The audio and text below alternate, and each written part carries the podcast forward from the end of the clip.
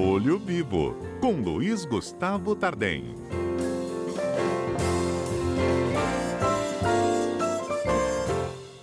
E aí, Gustavo, bom dia. Bom dia, Fernando. Bom dia para os ouvintes da rádio. Bom, Gustavo, a gente sabe, né, que em meio à crise de saúde, sem dúvida alguma, tem uma crise econômica assustadora também que vai assolar o nosso país. É, principalmente aquelas pessoas que é, têm atividades informais, aquelas pessoas que são liberais, que dependem de estar na rua, não é mesmo? Circulando para poder fazer entrar o dinheiro na renda da família. E aí as perguntas começam a chegar, a gente já vem respondendo algumas desde a semana passada, mas esta de hoje é muito importante porque a gente está na semana dos boletos, por exemplo, das escolas, das mensalidades das academias. Os boletos vão chegar e a gente precisa de saber, a gente tem que pagar, isso é contratual por aquilo que a gente não teve? É, Fernanda, eu vou pautar aqui o meu comentário em cima de uma nota técnica que foi é, editada pela Secretaria Nacional do Consumidor. A Secretaria Nacional do Consumidor ela é um órgão é, vinculado ao Ministério da Justiça. E ela soltou uma nota técnica nessa semana em que ela coloca é, como principal fundamento em relação às mensalidades escolares, a prestação de serviço escolar, é, garantir a prestação de serviço, ainda que de forma alternativa, quando for o caso, como a primeira alternativa de solução. Então, é, como o, o, cancelamento de contratos escolares, prestação de serviço, poderia gerar um impacto muito grande na formação na educação das pessoas, é, e que as escolas também já vinham caminhando é, com seus custos e com a manutenção do ensino, e essa interrupção é, foi por uma causa alheia à, à intenção da escola, a nota, ela tem por objetivo principal é, garantir a prestação do serviço.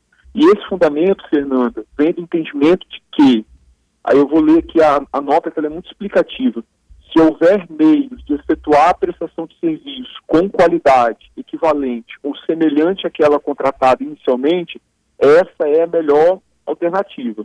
No caso, a prestação de serviço educacional, isso significa oferecer aulas presenciais em período posterior, com a consequente modificação do calendário de aulas e de férias, ou oferecer a prestação das aulas na modalidade à distância, garantida o seu adimplemento nos termos do que o Ministério da Educação prevê, de carga horária mínima e cumprimento do conteúdo estabelecido.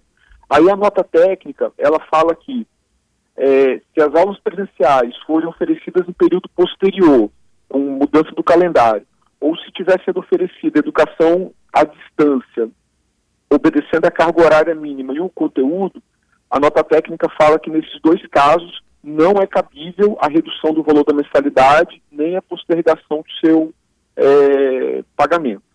É, no caso de a escola ficar inviabilizada de prestar serviço, é, por exemplo, naquela situação, Fernanda, onde não tem é, o, o, a criança ela não está vinculada a um conteúdo acadêmico, sim atividades de desenvolvimento e de acompanhamento, a nota técnica também tenta preservar a manutenção do, do contrato, é, gerando um crédito para os pais daqueles valores que eles pagaram, ou se realmente for inviabilizado, é, que então seja feita uma tratativa, uma negociação de abatimento dos valores ou que esse crédito seja usado posteriormente é, quando retornar às aulas das crianças é, ou por meio de bolsas ou de outras